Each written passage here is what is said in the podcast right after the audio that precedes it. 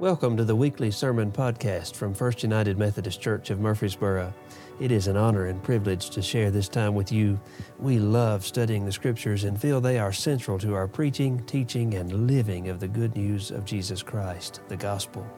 Our mission here is to grow disciples of Jesus Christ who know Him, love Him, and serve Him for the transformation of Murfreesboro and the world. It is our prayer that God would use our preaching and teaching to do exactly that. If you have questions, thoughts, ideas, or just want to talk a little bit more about what you've heard today, we love to hear from you. Most of all, know that you are in our prayers as we listen together. Now, let's dive in.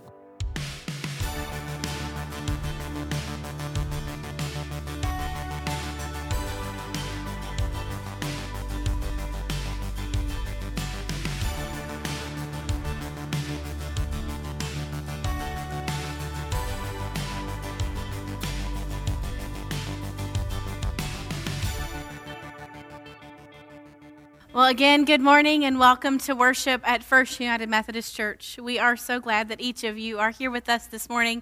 My name is Chris Durham. I am one of the pastors here. And again, we are glad to have you with us in worship. One of the things that I have learned over the years, um, being a Methodist, um, is a little bit about Lent. I did not practice Lent prior or know that I was practicing Lent prior to becoming a Methodist. But one of the things I have found is that it can be a challenging season. At the very beginning of Lent, we are confronted with our own humanity, reminding us that we are from dust and to dust we shall return. It is also the beginning of 40 days of fasting, prayer, and giving, sometimes in a way that we may not faithfully give otherwise. Over those Sundays that we are come together, we move through the Gospels and Scripture that remind us of who Jesus was and what laid the groundwork for the week that we call Holy Week. We literally move towards Jerusalem, where Jesus is praised, riding in on a donkey, only to find ourselves at the table and in the garden with Jesus, and then standing near the cross with the others as they cry waiting and learning that Jesus isn't in the grave and that he has risen. To me, that makes for a very heavy season, but also one that is full of beauty and hope. Today, we continue on our journey on the second Sunday of Lent. This morning's scripture is no different. We will continue our work of preparing and reflecting on the obstacles that lie ahead while also keeping the hope of a new direction as we look towards the promise of Easter. We will find ourselves in the book of Luke, chapter 13. Prior to this moment in Scripture, we have found that Luke has told us that Jesus has been talking a lot about the kingdom of God and what it looks like, but also how he has turned his own face toward Jerusalem moving deliberately, knowing the animosity that he will face when he gets there. So, would you join me in Luke chapter 13, verses 31 through 35?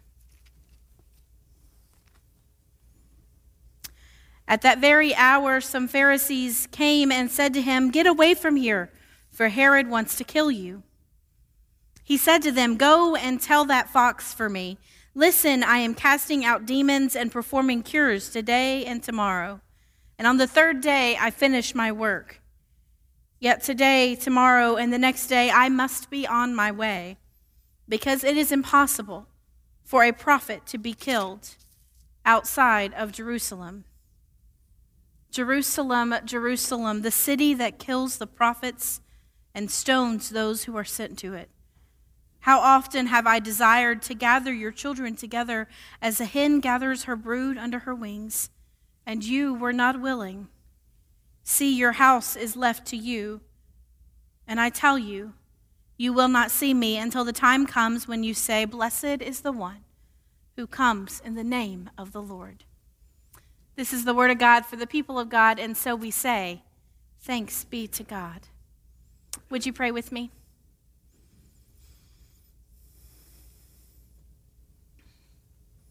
Holy and loving God, we are here.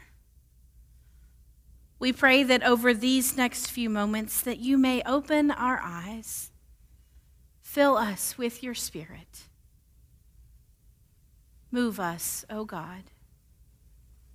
We pray that you would help us to put aside all of the things that are stopping us from being fully present so we can hear a word from you this day.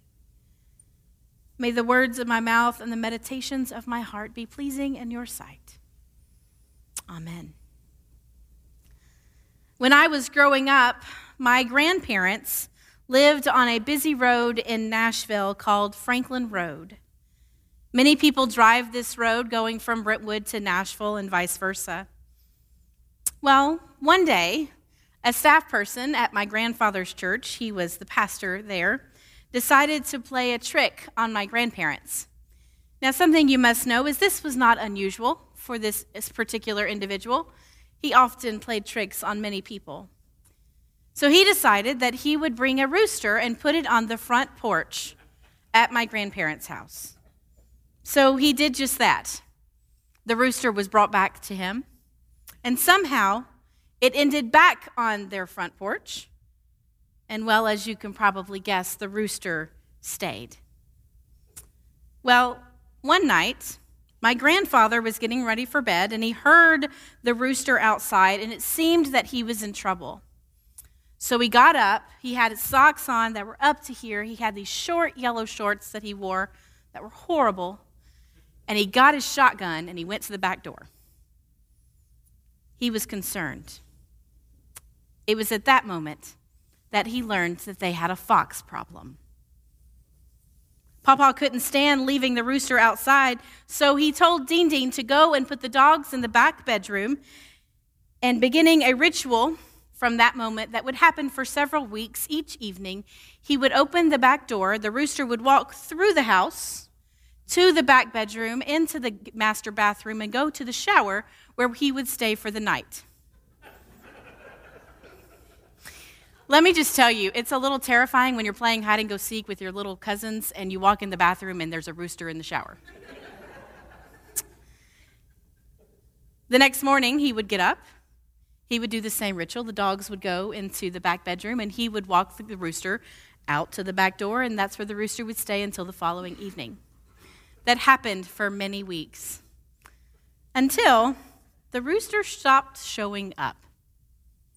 It was assumed that the fox, an animal who in Middle Eastern culture is perceived to be cunning, devious, and intelligent, finally got the rooster.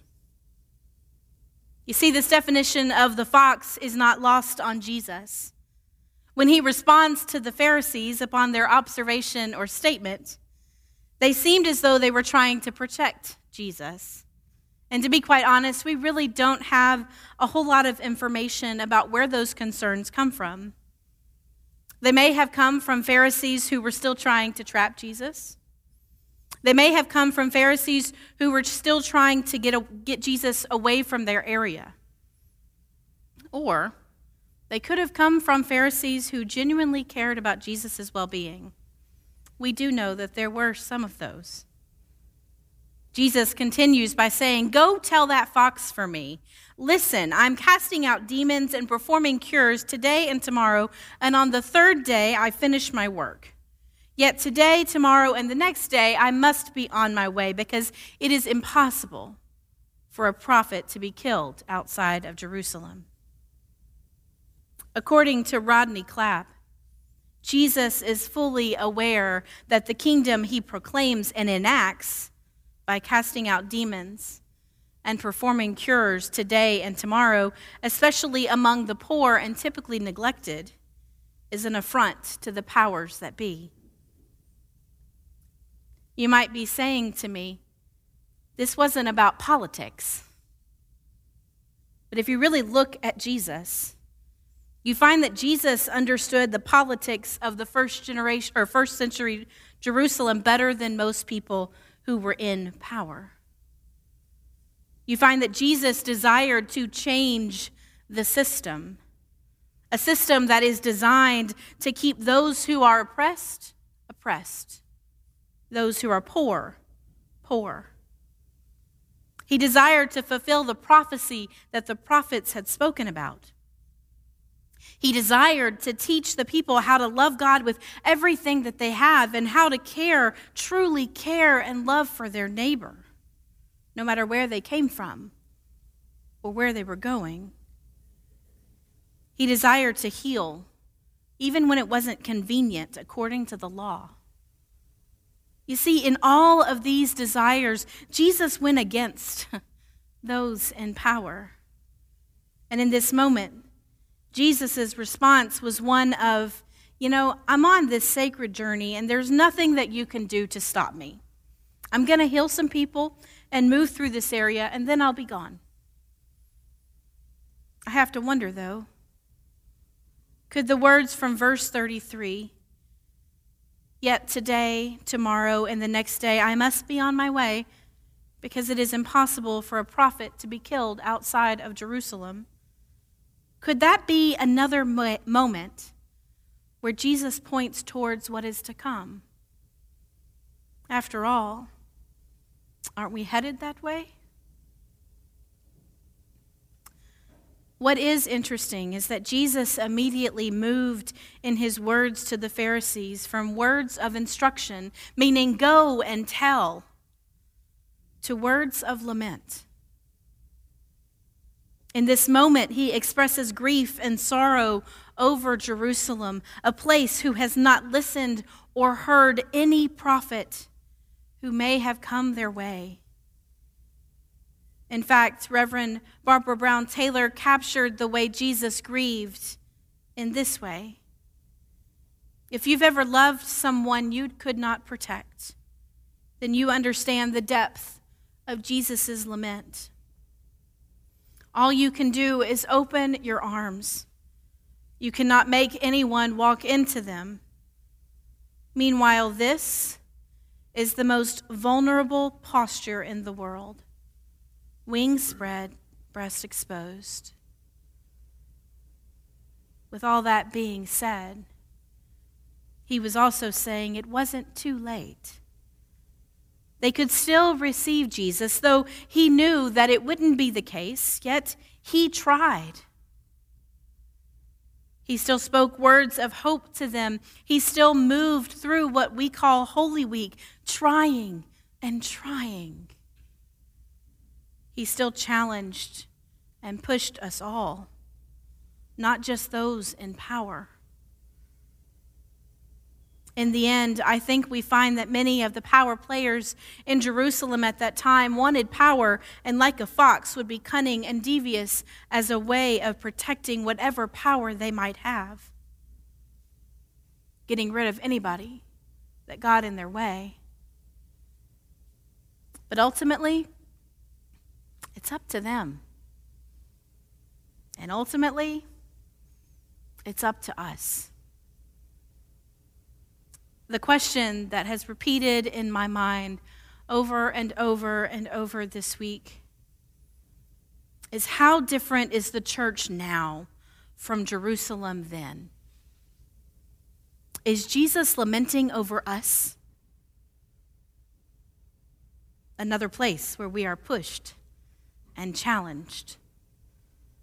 We are pushed to get out of our comfort zone, recognizing that there comes a point when we cannot remain passive. But that we also must see the challenge. There comes a point when the system must change.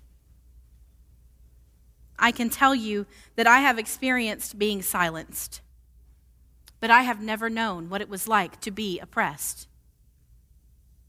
I have experienced not having enough money, but I have never known what it was like to be poor.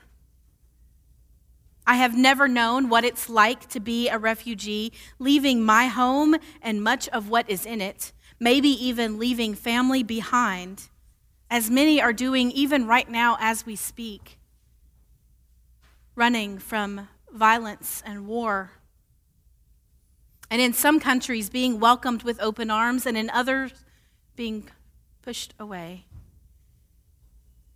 I've never known what it was like to be told that I couldn't do something because of the color of my skin. You see, there are so many things within our global system, both politically and religiously, that make us like Jerusalem. The question is how will we respond? I don't know about you, but I don't want Jesus' words to be about us. Jerusalem, Jerusalem, the city that kills the prophets and stones those who are sent to it. How often have I desired to gather your children together as a hen gathers her brood under her wings, and you were not willing. See, your house is left to you. And I tell you, you will not see me until the time comes when you say, Blessed is the one who comes in the name of the Lord. I would rather hear, Well done good and faithful servant. Well done. Would you pray with me? Holy God, we thank you for these words. We ask that in these next few minutes that you might continue to show yourself to us. Be with us as we continue forward. In your name I pray. Amen.